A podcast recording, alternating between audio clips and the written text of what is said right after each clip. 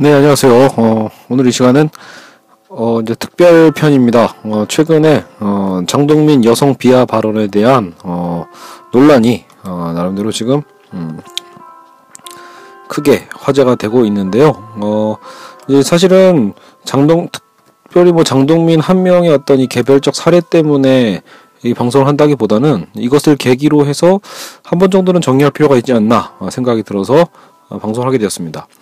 어, 약간 복합적인 주제가 될 수 있어요. 하나는 최근에 인터넷상에서 얘기하고 있는 잊혀질 권리에 대한 어, 부분이 될 수도 있고요. 혹은 한국 연예인들의 어떤 그 연예인은 과연 공인인가에 대한 논쟁이기도 하겠죠. 대체 이 연예인의 어떤 발언에 대한 이 책임, 그죠? 이게 과연 어디까지 예,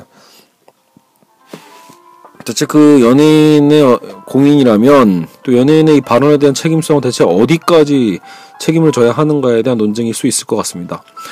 그러니까 굳이 제가 이 방송을 하는 이유는 당연히 어떤 이 전체적 흐름에 좀 반기를 들기 때문이겠죠. 그러니까 지금 전반적인 분위기는 장동민 여성 비하 발언에 대해서 굉장히 어떤 분노하는 여론들이 있고 그리고 사실 또 기존의 장동민이 그렇게 호감 캐릭터가 아니잖아요. 그러니까 장동민을 별로 좋아하지 않았던 아마 그 대중의 흐름도 가세를 해서 어, 비난 여론이 형성된 것 같고 어, 그 여론의 힘에 의해서 그리고 장동민이 어, 이때는 최근에 이제 어쨌든 그 화제의 어떤 중심이었잖아요. 그 라디오 아무래도 최고의 그 예능인 어, 무한도전의 어떤 식스맨으로서의 어떤 차후 일정에 대한 차질이 이제 불가피해진 상황입니다. 본인이 일단은 하차 발언을 했죠. 어 근데 이제 사실은 저도 그냥 지켜보고 있다가 어, 정동민의 무한도전 하차 발언을 듣고 일단 정동민이 정식, 아직 정식 멤버도 아니잖아요. 어쨌든 무한도전 특집 프로그램에 대한 참여 중이라고 볼 수 있고 물론 이제 가능성은 있죠. 이제 무한도전 제 6의 멤버가 될 수 있는 여하간 어 장동민 하차 발언을 듣고 나서 나름대로 저도 발언을 해야겠다는 결심을 했습니다. 어, 일단 그 여러분 이제 제 얘기를 듣고 물론 또 역시 발로 또 봐죠 나름대로 어떤 분노하시는 분도 있을 수 있, 겠지만 어 제가 생각하는 건 그렇습니다. 그 저도 개인적으로는 어, 장동민을 좋아하지 않습니다. 그 장동민이라는 캐릭터 자체가 그 김구라 정도의 어떤 그 김구라나 박명수 정도의 기존 어떤 이 막말 캐릭터보다도 사실은 더 일종의 저질이죠 스타일 자체가요. 그러니까 뭔가 뭐 수준 높은 개그나 이런 게 하는 게 아니라 저 전형적인 윽박 지르고 뭔가 몸으로 죠 슬랩스틱을 하고 그래서 어쨌든 전형적인 어떻게 개그맨의 모습도 갖고 있어요. 근데 어쨌든 그게 최근의 어떤 흐름도 아니었고 이제 장동민의 그 시대가 다시 최근에 어떤 흐름을 오고 있는 건 사실이지만 아마 좀 더 자극적인 걸 대중들이 원하는 건지도 모르죠. 여하간 제 개그 코드랑도 안 맞아서 개인적으로 저뿐만 아니라 저희 와이프도 사실 장동민을 별로 좋아하지 않습니다. 아 그런데 지금 제가 드리고 싶은 말씀은 이 제가 좋아하는 이 장동민, 제가 조 싫어하는 장동민의 캐릭터와 별개로 지금 이번에 형성되는 장동민에 대한 비판 여론에는 문제가 있다라는 생각이 듭니다. 그러니까 여러분 장동민에 대해서 저처럼 비호감을 갖고 있고 그래서 뭔가 비판할 수 있는 여지는 얼마든지 열려 있는 사회가 지금 현대 사회라고 볼 수 있죠. 민주주의라고 볼 수 있겠죠. 하지만 여러분 자신의 분노를 표출한다고 하더라도 그 분노가 결과적으로 어떤 목적을 갖고 분노를 내서는 안 된다라는 거죠. 그러니까 장동민 하차, 장동민 식스맨 포기, 장동민 전 방송 하차라는 어떤 목적으로 여러분 어, 비난할 수는 없다라는 겁니다. 저는 차라리 그러니까 저는 그런 면에서 아마도 연예인이 어떤 이 공인에 대한 책임성에 대해서 좀 더 관대한 편이라고 볼 수 있을 것 같아요. 근데 이제 제가 이제 비교하고 싶은 사례는 뭐냐면 여러분 사실은 어 제가 관심 있는 건 사실은 이 한국 정치거든요. 그러니까 정작 우리나라의 어, 대중들은 그렇죠?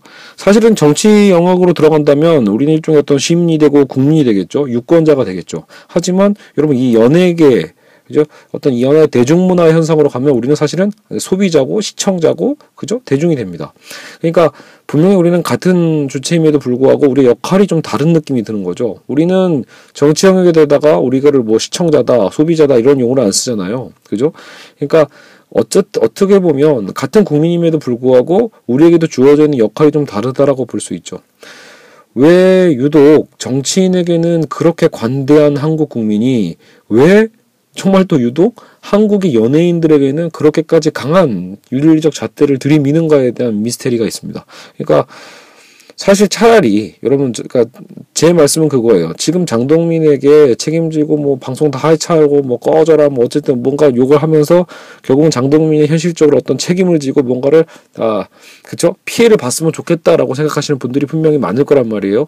근데 그 분들이 에, 그런 마음을 에, 정말 그렇게 갖고 있다라면요. 똑같이 그러면 최근에 뭐가 있죠? 에, 또 최근에 어떤 이 여당 중심에서 여러 가지 비자금 문제가 터져 나오고 있잖아요. 그러니까 그런 정치 비리나 그죠? 정치인들의 위장 전임이나 정치인들의 어떤 그런 거에 대해서도 똑같은 크기로 분노하는가에 대한 얘기입니다. 그죠? 그러니까 이게 여러분 일종의 평등의 원칙이 어긋나는 걸 수도 있다라는 거죠. 오히려 여러분 여기면 오히려 적당하거든요. 우리나라 연예인들에게 그런 윤리적인 잣대를 들이밀지 않고 정치인들에게만 엄격하게 들이밀었다고 했을 때 정치인들이 억울해할까요? 아닙니다, 여러분.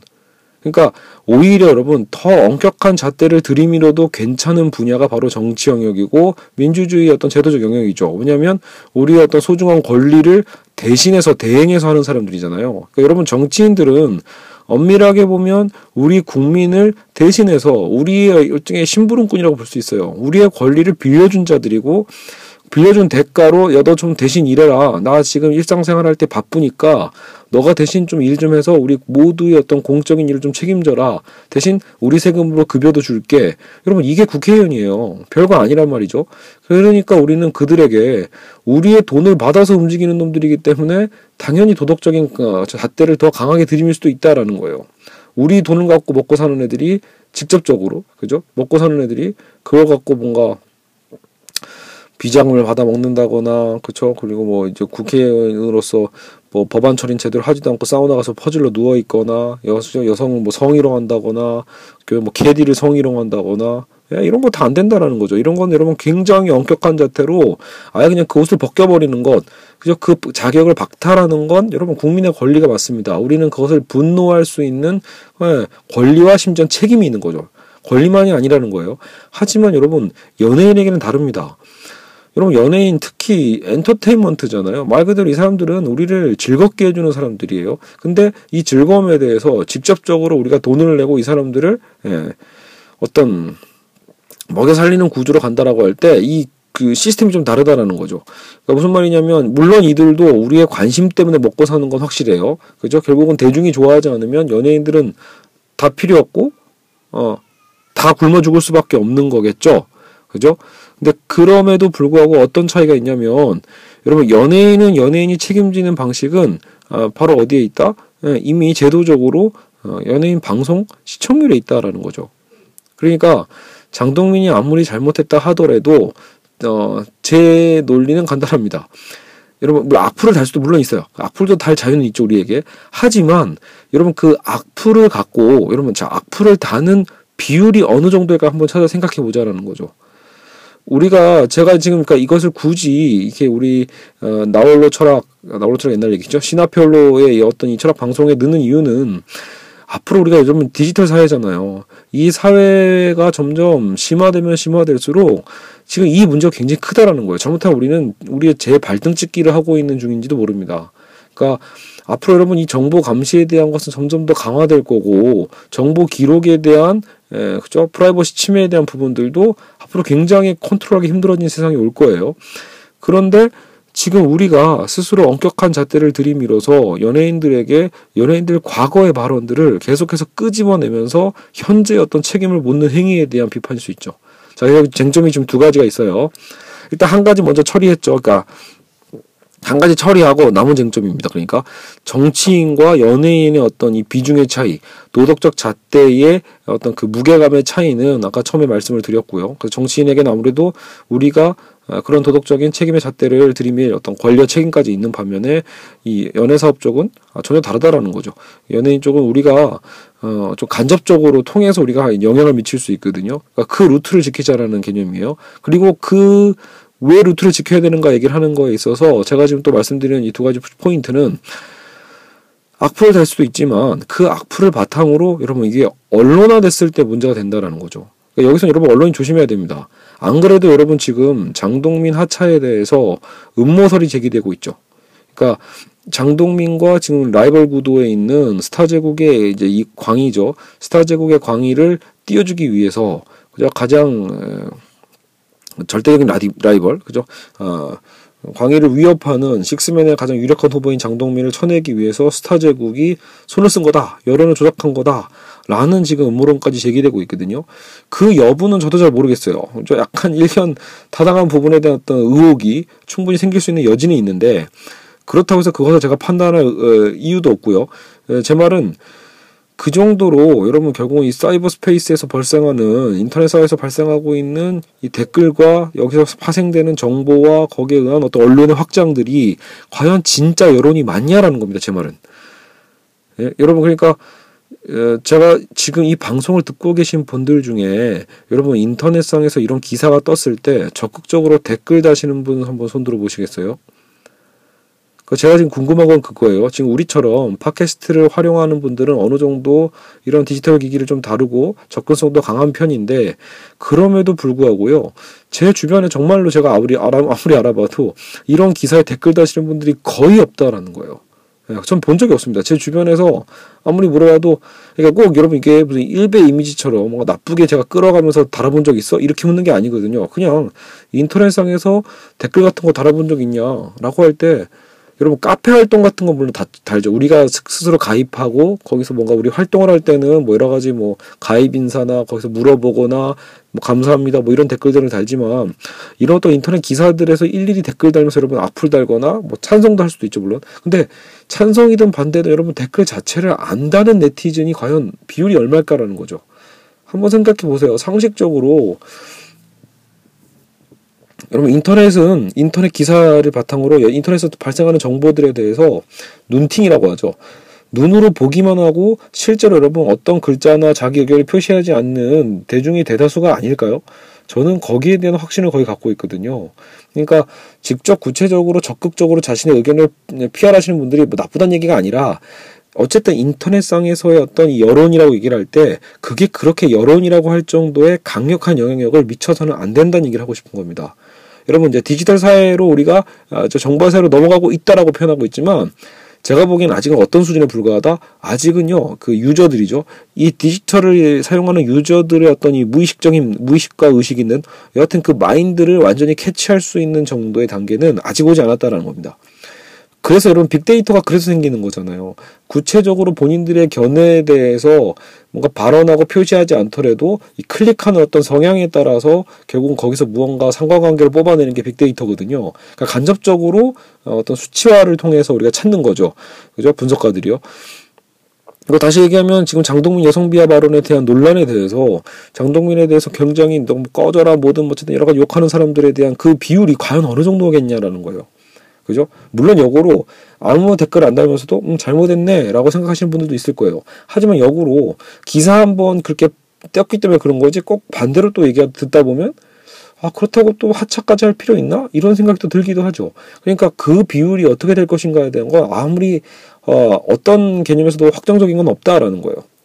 심지어 이번에 음, 나온 음모론에서 뭐라고 해요? 이 장동민의 여성 비하 발언을 처음으로 터트린 그 기사 자체가 에, 예, 어떤 대표 신문에서 나온 게 아니다라고 보고 있는 거죠. 그래서 오히려 일반 그 시민 기자가 어떤 만들어서 쓴 거기 때문에 이게 지금 조작 논란이 있는 거거든요. 그러니까 여론 조작에 대한 논란이죠. 음. 그래서 만약에 어 장동민의 여성비하 발언에 대한 그 내용을 너는 왜 생각도 안 해보냐라고 하시는 분도 있겠지만 여러분 역으로 생각해 보자는 거죠. 지금 장동민이 과거에 어떤 여성비하 발언을 했는지에 대해서는 저는 아무것도 중요하지 않다고 봅니다. 그러니까 무슨 말이냐면 잘못했다 아, 잘못하지 않았다는 얘기가 아니에요. 장동민은 분명히 잘못된 발언을 했을 거고 평소 하는 말이 그러니까 그러면 거기에 대해서 본인이 분명히 사과를 분명히 해야 될 필요도 있습니다. 그러니까 이 책임성이 없는 것도 아니에요. 어쨌든 장동민도 연예인이고 장동민이 한 발언에 의해서 상처받은 여성들이 많다라면 그래서 항의를 했다라면 장동민이 그 부분에 대해서만큼은 사과하는 게 맞아요. 하지만 여러분 그 사과를 어느 선까지 할 거냐라는 거죠. 사과 발언이 진심이 아니니까 너의 행동으로 보여줘. 너가 하고 있는 어 무적 뭐 투정 거 출연해야 되는 거 다 하차해. 그 그걸 요구하고 계시는 겁니까, 여러분은요? 지금 분노하시는 분들은 너는 그런 거 할 자격이 없어라고 얘기하시는 건가요? 제가 아까도 말씀드렸지만 정치인이 그런 발언을 했을 때는 굉장히 큰 문제가 될 수 있죠. 왜냐하면 정치인들은 결국은 자신들의 유권자를 위해서 일을 해야 되는 사람인데 네, 여성 비하 발언이라는 건 자기 유권자의 절반을 그죠 비한 거거든요. 거기에 대해서 우리가 다음에 충분히 분노할 수 있고 심지어는 법적 제도로 있잖아요. 청문회도 존재하고 뭐 주민 소환도 가능하고 심지어 다음 투표 때 엿먹을 하면서 그냥 뽑지 않아 버리면 되는 거죠. 그러니까 정치인은 이것저것 법적 제도에서 검토당할 수 있는 게 많이 있습니다. 그렇죠? 그러니까 우리가 유권자로서의 어떤 권리와 책임이 여러 가지로 존재하고 있어요. 근데 연예인은 제가 보기에 가장 적절한 루트는 간접적 시청률에 달려 있습니다. 그러니까 우리의 분노가 제가 아까도 말씀드렸지만 인터넷상에서 적극적으로 댓글을 다시는 분들이 제가 보기엔 결코 다수가 되지는 못한다라는 겁니다. 아직까지는요. 그렇죠? 그렇다면 아까 빅데이터 개념처럼 어떻게 보면 여전히 그래도 어, 신빙성 있는 가장 좋은 자료는 여러분 어쨌든 시청률이거든요. 근데 시청률에서도 요즘 뭐가 있죠? 순간 시청률까지도 굉장히 중요해진 시대잖아요. 그러니까 다 계산할 수 있는 이미 기술이 개발되어 있는데 순간 시청률에 대한 것이 굉장히 시, 신뢰도가 있음에도 불구하고 왜 예, 굳이 어, 그런 것을 기대하지도 않은 채 맡겨두지도 않은 채 어떻게든 장동민을 하차시키려고 노력했냐라는 거죠. 목적에 있는 비난 자체의 위험성에 대한 얘기를 저는 하고 싶은 겁니다. 예, 그럼 이건 여러분 결국은 마녀 사냥입니다. 그리고 논란은 그거잖아요. 장동민이 저번 주 라디오 방송에서 이런 악, 아, 어떤 그죠 악담을 한 거라면 아 역시 최근에 이 상태가 아직 안 좋구나. 어 가장 어떤 그 최고의 어떤 어 연애 기획 방송인 무한도전에 출연할 자격이 아직 없구나라고 물론 이런 여론이 더 형성이 됐을 거예요. 그리고 더 커지겠죠, 여러분. 최근 발언이라면 당연히 장동민에 대한 부정적 인식은 더 커졌을 거고 그건 충분히 대중적 여론을 형성될 가능성이 있어요. 하지만 여러분 어쨌든 이거는 그죠? 어 여튼 어 그렇게까지 에, 뭐랄까 최근에 있었던 개념은 아니라는 거죠. 그죠? 그러니까 음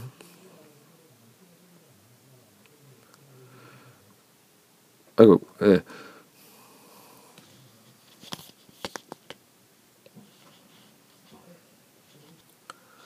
아, 예, 잠시만, 죄송합니다. 잠시 끊겼네요.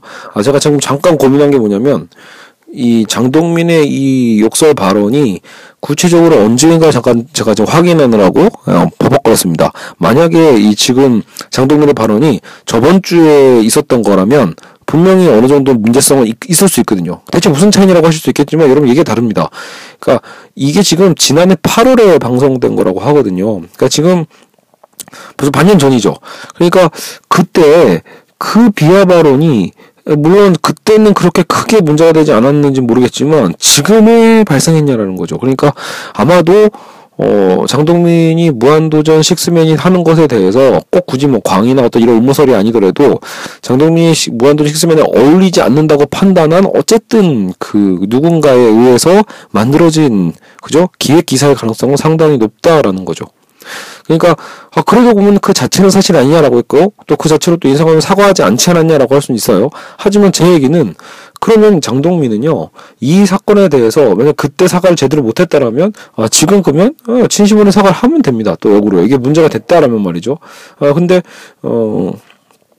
제 고민은 그거예요. 여러분 중에 그럼 그 당시에 방송됐던 그저 이렇게 팟캐스트였나요? 예, 옹꾸라라고 하죠. 여기 이 라디오 방송을 여러분 진짜로 들으신 분들, 그러니까 듣는 분들이었냐라고 저는 묻고 싶습니다. 그 여러분 이거 다시 얘기하면 이건 청취자거든요. 여러분 지금도 제 방송을 듣는 분들 계시잖아요. 그러니까 이건 뭐죠? 어, 누군가에게는요, 지금 제 방송은 그냥 뭐 쓰레기와 같을 수 있어요. 아무 필요성 없고, 아무 불필요한.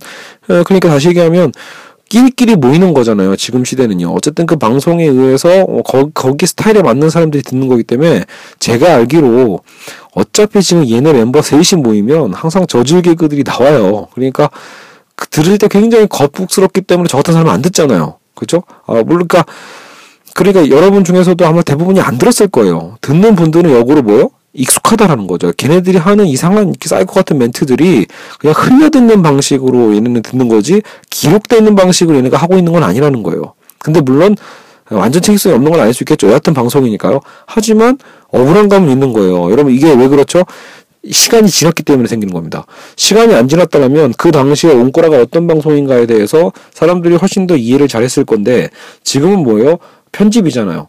옹꾸라에서 어떤 발언을 했는가만 따로 딱 띄어내가지고 기사화시키는 거죠. 아, 그럼 여러분 누가 봐도 아, 이게 행간의 맥락이 다 잘린 거니까 아, 이거 완전 사이코 아니야라는 이런 이미지를 만들어내기엔 충분하다라는 겁니다.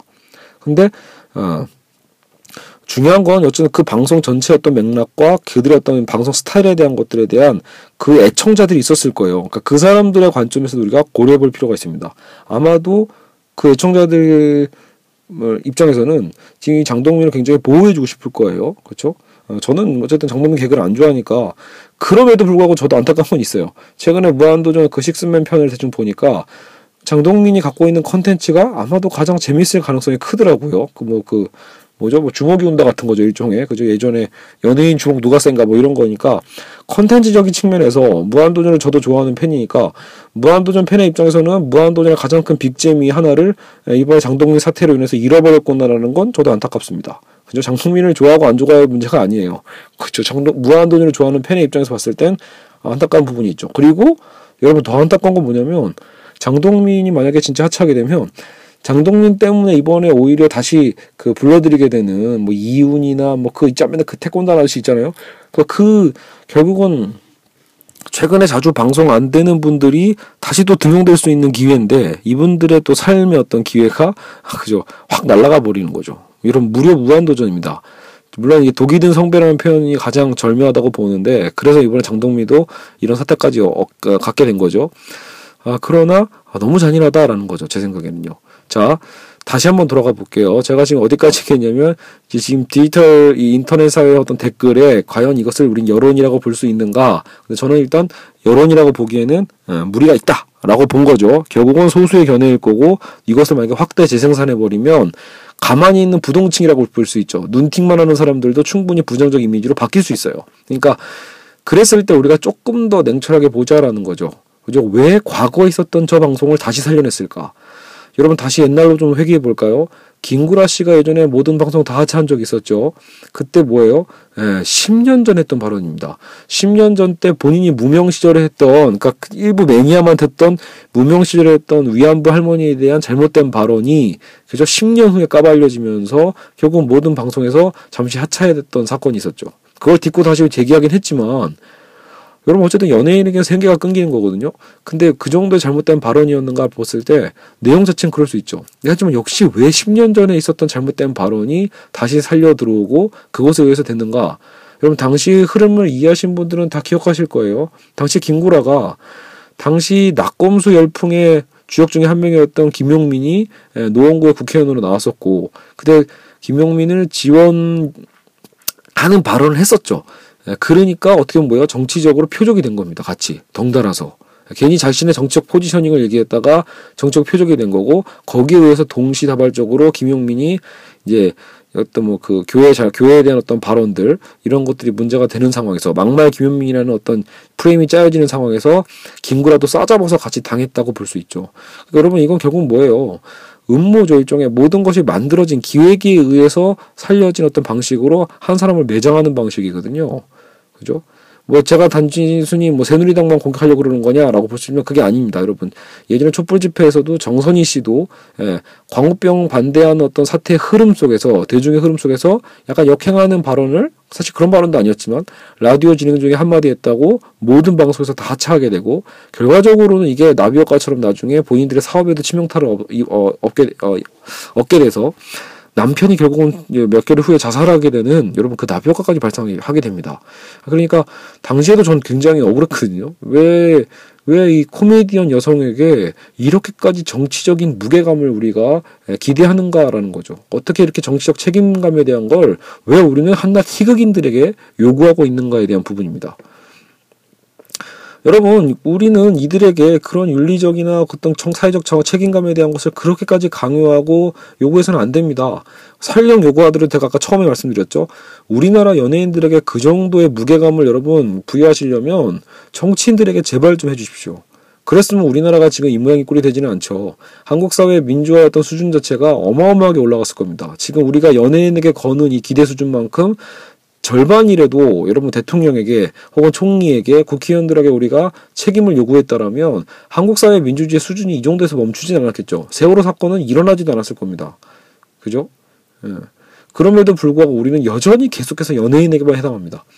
군복무 문제도 마찬가지죠, 여러분. 왜 여러분 대통령 국회의원, 그죠? 여러 가지 장관들의 자녀들이 군대를 불법으로 빼돌리고 안 보내는 거에 대해서는 그렇게 관대한 국민들이 왜 연예인이 군 생활에 대해서 뭘 불성실하게 했느니, 뭐 먹국으로 빠졌느니 이런 거에 대해서 그렇게 욕을 하냐 이거죠. 제 말은 이들이 잘못 잘못을 안 했다는 얘기가 아니에요. 잘못을 물론 했고 사과해야 돼요. 그리고 당연히 평등의 원리 안 맞죠. 우리 일반 서민들은 다 가야 되는데 왜 너희들은 안 가? 이게 불, 우리가 지금 그게 불만인 거잖아요. 정의롭지 않기 때문에. 근데 왜 우리는 그 정의를 정치인들에게는 제대로 요구하지 않냐라는 거죠. 왜 당연하다는 듯이 자꾸 넘어가냐라는 거죠. 아우 새누리니까 그냥 넘어가도 돼. 쟤네들은 기본이잖아. 그죠? 위장전입과 뭐 군복무는 기본이잖아라고 해서 이제는 아예 우리는 면역 주사를 맞은 셈이죠. 왜 우리는 정치인들 청문회 면역 주사를 맞은 국민처럼 관대하면서 왜 자꾸 오늘도 마찬가지 여러분. 강인이 여그 예비군 훈련 두 번 그러니까 2년 동안 안 가가지고 지금 완전 끝났죠 제가 보기엔. 이미지상으로 아무래도 앞으로 끝난 것 같아요. 참 자기 이미지 관리 못하는 연예인이다 싶긴 한데 문제는 여러분 그래도 예, 정말 이해 못할 건 아니다라는 거죠. 예. 여러분 지금 그 당연히 누구나 가기 싫어하는 그 부분이지만 예, 그래도 어, 떻게 봐주면 그래 그럼 너가 거기서 벌금 다 물고 법적 책임 물고 어, 사과하고 잘 충실하게 다시 연애가 뭐야 또 동호회장 갔다 와라 라고 할 수도 있는 거잖아요. 근데 우리는 이미 이제 낙인을 찍어버린다라는 거죠. 아 저 새끼는 안 돼. 아, 쟤는 글렀어. 어, 쟤는 제대로 된 연예인이 아니야. 여러분 우리는 반성해야 됩니다. 유승준이라는 존재 자체에 대해서도 예, 유승준이 거짓말해서 기만한 건 문제지만 팬들을 기만한 건 문제지만 과연 우리는 유승준이라는 한 가, 최고의 한때 최고였던 가수를 그 정도까지 우리는 매장시킬 수 있는가에 대해서 한국의 대중의 폭력성에 대한 것을 여러분 충분히 반성해 볼 필요가 있습니다. 우리는 왜 그렇게 잔인한가? 그죠? 나 자신에겐 그렇게 관대한데 우린 남에게는 왜 그렇게 잔인한가에 대해서 고민해 볼 필요가 있습니다. 자, 어, 그리고, 어, 자, 이제 우리는 정동민을 소재로 얘기를 하고 있었지만, 제가 이제 마지막 얘기하고 싶은 또 그겁니다. 아까 이제 7년 전, 8년 전 자료, 그 장동민은 이제 작년도 자료였고요. 어쨌든, 어, 과연 여러분 용서는 그렇다면 용서는 어디까지 해야 되냐라는 거죠. 그 용서는 어느 선까지 우리가 해야 하는가에 대한 고민입니다. 그러니까 또 몇 년 전 잘못까지 우리는 뭐 그죠. 여러분 정말로 여러분 10년이고 20년이고 반성할 건 반성해야 된다고 보신다라면 문제는 그거예요. 누구에게 반성을 표할 것인가. 그죠? 누구에게 잘못했는가에 대한 고민이 필요하죠. 그래서 제가 이 얘기를 왜 하냐면 여러분 이렇게 앞으로는 모든 우리의 행동과 발언과 이런 것들이 다 기록에 남습니다.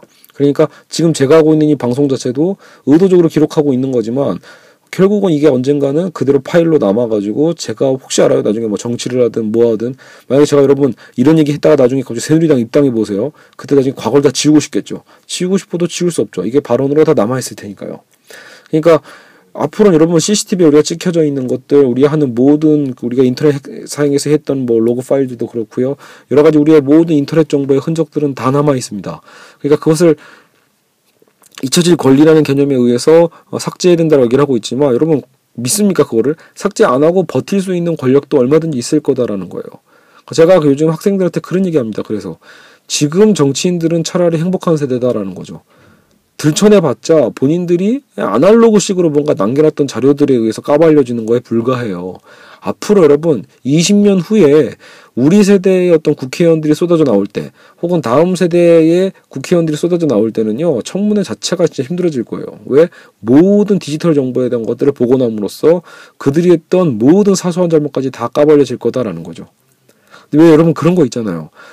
둘만이 아는 비밀. 그러니까 내가 뭔가 분명히 잘못을 했어요. 하지만 굉장히 어떤 도덕적으로 큰 문제, 예를 들어 뭐 성적인 문제가 될 수도 있고 사기죄가 될 수도 있고 절도가 될 수도 있고 어떤 제가 어떤 죄를 지었어요. 근데 그 죄가 사회적으로 드러나진 않았어요. 그래서 뭔가 이게 법적으로 처, 처분되진 않은. 근데 그런 잘못을 어쨌든 구체적으로 누군가에게 했고 그래서 그것을 나중에 굉장히 반성을 해서 그 사람에게도 용서를 다 받았다고 칩시다. 그죠? 그래도 그 행위는 고스란히 만약에 기록에 남는다라는 거예요. 법적 기록에 안 남지만 디지털 정보에 만약에 남았다 치자라는 거죠. 그리고 제가 누군가에게 했던 욕설, 누군가가 했던 그 나중에 근데 결국은 다 풀렸어요. 당사자와의 관계에서는 다 해결된 문제가 결국은 10년, 20년 후에 내가 만약에 뭐 어, 선거에 나갔거나 이랬을 때 예, 얼마든지 악용돼서 편집돼 가지고 다시 확대 재생산될 거다라는 거죠.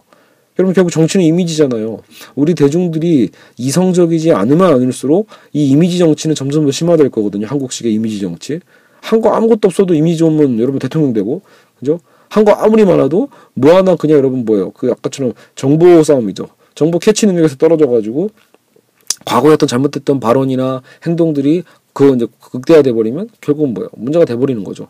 그죠? 그럼 아무것도 할 수 없는 게 됩니다. 마녀 사냥은 누가 가능하다? 정보 권력을 쥐고 있는 자들이 얼마든지 아, 저 결국은 표적 수사를 할 수 있게 된다라는 거죠. 그러니까 이건 여러분 차후에 우리 미래의 문제이기도 합니다. 지금은 우리가 지금 연예인들만 들춰내면서 지금 공격하고 있지만 앞으로는 우리가 그 비난의 대상자가 얼마든지 될 수 있다라는 거죠. 그런 면에서 고민해 볼 필요가 있다는 거예요. 과연 우리는 책임을, 내 과거의 잘못에 대한 책임을 어떻게, 어떤 방식으로, 어떤 범주를 해야 될 건가. 여러분, 이건 굉장히 사회적 합의가 필요한 상황입니다. 그러니까 이거는 자꾸 이런 case by case로 자꾸 뭔가 하면서 대충 막 마녀 사냥하듯이 비난하고 넘어갈 일이 아니라 과연 우리는 공인이 어디서 어디까지이고 또 그 공인이라면 어, 언제적 잘못까지에 대해서 우리는 예를 들면 법에도 공소시효가 있는 것처럼 언제까지 어떤 사안에 대해서 우리는 좀 더 관대할 수 있는가 어떤 타에서 좀 더 엄격할 수 있는가에 대해서 사회적 토론이 필요하고 그래서 사회적 어떤 합의가 필요합니다. 그러니까 모두가 대충 그 전 국민이 어, 받아들일 수 있을 정도의 어떤 합의점들을 여러분 도출할 필요가 있다라는 거죠. 그걸 어떻게 하냐고요? 여러분 그게 결국은 뭐예요? 그게 민주주의 사회 토론이고 공론장이잖아요. 그래서 여러분 토론 프로그램들이 있는 거잖아요. 이런 문제에 대해서 여러분 구체적으로 이제 다룰 시기가 왔다라고 봅니다. 아니면 여러분 앞으로도 계속해서 이런 에, 음모론적 개념에서 에, 연예인들이 계속해서 불려나고 혹사당하고 그렇죠. 그래서 완전히 자신의 생계를 다 잃어버릴 수 있는 위기에 빠질 수 있다는 거죠. 과연 그 정도의 잘못이 있는가? 그렇죠? 이런 고민할 필요가 있다는 겁니다. 그래서 어, 만약에 여러분, 자, 이제 마지막입니다, 마지막. 지금까지도 제 얘기가 다, 아, 역시 마음에 안 드시는 분이 계실 거예요. 그 네가 원하는 그 방식은 뭐냐? 마치 잘못을 했는데 안 했다는 것처럼 결국 얘기하고 있지 않냐라고 하실 텐데, 제가 결국은 또 하고 싶은 얘기는 이겁니다. 아까도 잠깐 얘기했지만, 연예인은 시청률로 얘기하면 됩니다. 정치인과 달라요. 정치인의 책임의 범주는 넓지만 연예인은요 시청률이라는 가장 객관적 지표가 있거든요. 그러니까 여러분 만약에요, 만약에요 장동민이 이 여성 비하 발언을 1년 전이 아니라 그죠? 어, 바로 저번 주에 했다. 며칠 전에 한 발언이다라고 하면 제가 아까 뭐라고 했죠? 부정적인 이미지가 훨씬 더 크겠죠. 그러면 여러분 우리가 굳이 악플 달지 않아도요. 자연스럽게 우리는 뭐가 생기겠어요? 대중 그러니까 대다수의 지금 대중을 얘기하고 있는 겁니다. 다수의 대중은 장동민이 개그를 좋아하는 아주 광팬들 몇몇을 제외한 대다수는 장동민이 꼴도 보기 싫겠죠. 그러면 예, 결국은 무한도전이 방영될 때 장동민이 나오고 있는 그 순간 시청률이 채널이 돌아갈 수밖에 없다라는 거예요. 그러면 차후에 어떻게 되겠어요? 김태우 PD가 됐던 MBC 뭐 내부적인 어떤 그죠 이사들이 됐던 간에 보도국장이 됐던 간에 여하튼 뭐 보도국장이 아니죠 예능 쪽이니까 여하튼 그 국장들이 판단할 거 아니에요. 야 순간 시청률 이거 봐라 장동민이 이번에 일 터졌더니 엄청나게 떨어졌네. 그죠? 야 그냥 얘는 안 되는 걸로 가자. 이런 식으로 해서 결국은요 PD에 의해서 잘려야겠죠. 방송국에 의해서 잘리는 게 맞지. 여러분 그건 그 사람들 직업이잖아요. 연예인들을 생사를 원래는 주 어, 그죠? 물론 간접적으로는 우리 대중들의 어떤 힘에 의해서 이들이 달려 있는 건 사실이지만 그렇다고 해서 대중들이 직접적으로 우리가 너 하차해, 너 그만둬 라고 할 수 있는 권리까지는 저는 없다고 보는 겁니다. 우리의 권리는 어디까지다? 시청률입니다. 보냐 안 보냐, 관심을 주냐 안 주냐. 저그 대중의 가장 오히려 큰 힘은 거기에 있거든요. 관심을 주지 않는 것. 그죠? 소비 소비 불매 운동을 하는 것처럼 그 상품이나 똑같죠. 이 연예인이 만들어내는 어떤 상품적 코드에 우리가 반응하지 않는 것. 그게 우리가 할 수 있는 가장 큰 에, 직접적인 방법이죠. 물론 결국 제가 얘기하는 건 간접이라는 뜻입니다. 그러니까 마치 우리가 그렇다고 그를 테러하거나 그렇죠? 아, 조스키 너무 마음에 안 들어 이러면서 여러분 테러하면 불법이죠. 당연히 안 되죠. 그리고 그들을 이렇게 에, 마녀 사냥식으로 그 상처를 주는 댓글을 달아가지고 예, 뭐 아무리 잘못했다고 해도 우리는 그런 욕을 할 권리는 없습니다. 그러니까 그 정도 욕. 야 너 잘못했어 이 새끼야 이 정도까지는 모르겠지만 뭐네뭐 부모는 어쩔고 너는 어쩔고 네 자식은 어떻고 이런 식으로 해서 막 저주를 퍼붓는 이런 댓글은 처벌 당해야죠 여러분. 인터넷에서 그렇게 하면 안 됩니다. 오히려 그런 악플을 다는 사람들을 강력하게 경찰이 처벌할 필요가 있는 거죠. 그러면 그것도 여러분 지금 그것 때문에 연예인이 몇 명을 자살했습니까? 그죠? 근데 제가 알기로는 연예인들도 강단이 있어야 된다고 봐요. 왜? 결국 소수다라는 거죠. 진짜로 그 연예인이 그렇게 싫으면요. 그 연예인은 뜰 수 자체가 없어요. 말이 안 돼요. 방송에서 잘 될 수가 없습니다. 안 볼 테니까. 그게 대중이에요. 그죠? 근데 너무 적극적인 몇몇의 대중들의 악플에 의해서 그렇죠? 어떤 그런 테러에 의해서 연예인들이 너무 쫄아서도 안 된다라는 거죠. 강단 있게 버틸 필요도 있다고 저는 생각합니다. 언제까지 버틴다? 방송국에서 시청률을 보고 아 너 인기 없다 너 안 쓸래라고 할 때까지요. 아, 그러면 여러분 뭐예요? 지가 더 발동 떨어져서라도 어떻게든 더 사과에 대한 리액션을 더 열심히 하겠죠. 그죠? 여러분 진심 어린 사과는 못 받아냅니다. 그거는 본인만이 알아요. 진심인지 아닌지는. 그렇다면 사과라는 액션을 뭘로 표현할까? 그러니까 너의 직업을 걸어라 이런 식으로 우리는 얘기하는 셈인데 그거를 우리가 직접 할 얘기가 아니라 우리는 시청률로 얘기를 해주고 반응해주고 그거를 결국 뭐야? 직접 다이렉트로 얘기할 수 있는 건 그 방송국이라는 거죠. 그들을 고용한 방송국 사장들이 할 역할이다라는 거죠. PD들이 할 역할이다 이거죠. 감독에게 맡겨야지 그걸 시청자가 에, 잘라라 말아까지 얘기하는 건 저는 월권이라고 생각합니다. 정리가 됐나요? 그러니까 어, 장동민 사태 그죠? 이번 그 문제는 물론 심각하고 어 그죠? 어, 물론 이제 고민스러운 여성을 함부로 비하 너무 그쵸 정말 마초적이잖아요. 좀 스리처 여성 저도 예, 그래서 이제 장동민 씨는 부분이 있어요. 너무 말 함부로 하고요.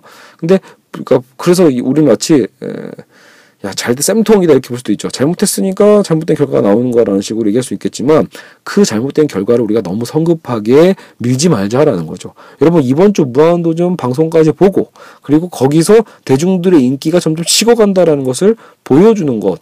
그게 더 잔인한 걸 수도 있어요, 여러분. 어떻게 보면요. 프로들에게는. 그러니까 그들이 어, 열심히 방송한 것에 대한 내용분을 시청자들이 외면할 때 그거에 의한 책임을 지는 게 방송인이 할 역할이다라고 저는 생각하고요. 또 저희의 권리도 거기까지다라고 보는 겁니다. 참고로 살짝 말씀드리면 이런 면에서 여러분 저는 주로 이 방송을 통해서 약간 이제 보수를 비판하고 진보적인 성향을 갖고 있는 건 사실이지만 그런 면에서 저는 오히려 여러분 그 진보적인 어떤 단체죠 시민 단체들의 물론 뭐 보수 심전들도 있지만 이런 보통 예전에도 대표적인 게 있었잖아요. 조중동 뭐 광고 불매 운동 같은 거 있었죠. 그러니까 광고주를 압박하는. 저는 거기에 대해서는 굉장히 비판하는 입장입니다. 그러니까 비슷한 거예요. 과연 우리가 아무리 우리가 시민이라고 하더라도 그렇죠 시민 단체라고 하더라도 그런 권리까지 있는가라는 거죠.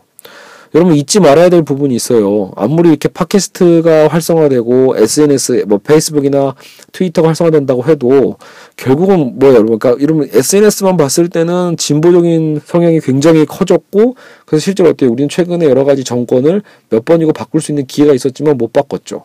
근데 그 얘기는 뭐냐면 그러면서 실망감도 컸잖아요. 그 왜 그렇다? 여러분 아직은 국민 대다수는 여전히 보수를 지지한다가 어, 어쨌든 사실인 거예요. 그거 뭐 부동층은 멍청하고 뭐 무지하다 이런 얘기 다 필요 없어요. 중요한 건 그들이 보수 정당을 선택했다라는 거죠. 보수 중에 극보수인 새누리당을 선택하는 게 아직은 국민 다수의 성향이다라는 거예요. 근데 그거 자체를 마치 우리는 현실 부정식으로 저들은 몰라서 그래. 그러니까 어, 우리가 자꾸 깨우쳐줘야 되는 어떤 개봉주의적 사과를 갖는 것도 저는 문제다라고 봅니다. 인정할 건 인정해야죠.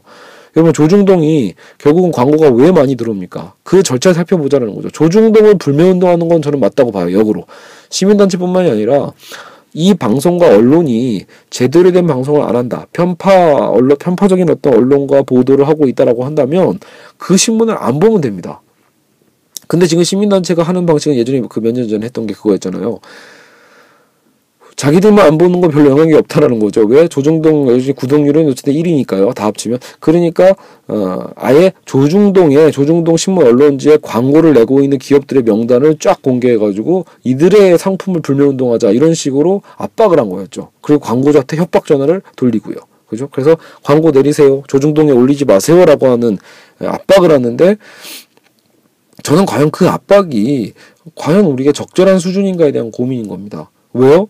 이런 광고 광고주는 뭐예요? 이 철저하게 돈에 의해서 즉 어, 대중들이 많이 보기 때문에 광고를 낸 거잖아요. 그죠? 그러니까 결국은 신문을 구독하지 않게끔 결국 자뭐 어, 구독자들의 마음을 바꿔야겠다라는 거 그 지점에서 싸우는 게 낫다라는 거죠. 그래서 그들을 많이 바꿔서 조중동 신문이 자연스럽게 도태되면 광고는 당연히 안 들어오게 되죠. 어떤 광고 사장이 어떤 업체 사장이 조중동에 광고를 내려고 하겠어요. 그 신문이 안 팔린다면요. 그러니까 이제 우리가 공격할 루트가 별로 없다 보니까 그렇게 적극적인 광고 불매 운동까지 하는 거지만 과연 그것은, 그것은 어느 정도 폭력성이 있다라는 거죠. 일종 협박이 된다라는 거죠. 예전에 정선이도 발언 한번 잘못했을 때 누굴 압박했죠? 그 라디오 PD에 대한 압박뿐만이 아니라 그죠? 라디오 방송국에 대한 압박뿐만이 아니라 그 라디오에 광고를 내는 업체들을 여러분 그렇게 테러를 했거든요. 언어 폭력과 그죠? 광고 빼라고 정선이가 하는 거에 대한 그 방송은 광고를 빼라 이런 식으로 압박을 해가지고 정선이가 결국 어, 다 그만둘 수밖에 없었거든요. 잘못된 방식이라는 거죠. 그죠? 그냥 듣는 정말로 정선이의 발언이 잘못됐다라면 당시 라디오의 뭐죠? 그 뭐라고 하죠? 청취율이라고 하나요? 그 청취율 자체가 급락했겠죠. 그러면 거기에 대해서 방송국이 책임을 물으면 되는 겁니다. 그죠? 역시 똑같은 거예요. 그들을 고용한 고용주들에 의해서 어느 정도는 해줘야지 아무리 여러분 사회운동이라고 하더라도 그런 압박에 대한 부분은 문제가 있지 않을까. 이건 아마도 저와 견해가 다르신 분들도 있을 겁니다. 하지만 어 우리가 그런 지점까지 그렇게 공격하고 아 강하게 압박하다 보면 자칫하다가는 대체 우리는 정작 우리는 자본주의 사회에 살고는 또 있거든요. 그 제도는 또 인정하고 있어요. 민주주의이기도 하지만 어쨌든 우리는 자유주의 사회이기도 하죠. 그러니까 그런 자유경쟁 시스템 속에서 어떻게 하면 그것을 양립해서 같이 갈 수 있을까를 고민해 본다라면 지금 오늘날 우리가 장동민을 공격하는 논리나 시민단체가 나중에 그 조중동 불매운동 할 때 광고주를 압박하는 그쪽의 논리나 폭력성은 제가 보기엔 거의 같은 논리다라고 볼 수 있습니다. 그렇죠? 그래서 오늘 결국은 여러 가지 얘기를 한 셈이에요. 나중에 결국 우린 또 정보죠. 디지털 사회에 대한 어떤 아까 그 잊혀질 권리에 대한 얘기도 했었죠.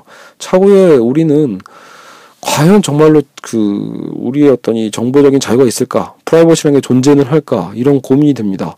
10년, 20년 지났을 때 너가 과거에 뭐 했는지에 대해서 모든 영상 자료가 다 뜨고 음성 자료가 다 돌아다니는 그런 시대가 온다라면 결국은 새로운 윤리, 새로운 어떤 도덕적 잣대가 필요한 시기가 오겠죠. 근데 저는 아마도 지금 그, 그 논의가 지금부터 어, 치열하게 어, 많이 시작될 필요가 있다라고 봅니다. 그래서 차라리 지금 서로 댓글로서 싸우신다라면 장동민이 잘했다 못했다라고 할 때 그 논리를 여러 가지 논거 속에서 우리가 생각해 볼 필요가 있다라는 거죠. 그렇죠? 저는 개인적으로 그래서 장동민이 어, 원래 지 성질대로 버텼으면 좋겠습니다. 굳이 약한 모습 보이면서 자기답지 않게 장동민스럽지도 않아요. 그러니까 차라리 그냥 어, 난리치면서 버티고 그 다음 뭐 그 정말로 안 어울리면 어, 그죠? 무한도에서 알아서 퇴출되겠죠.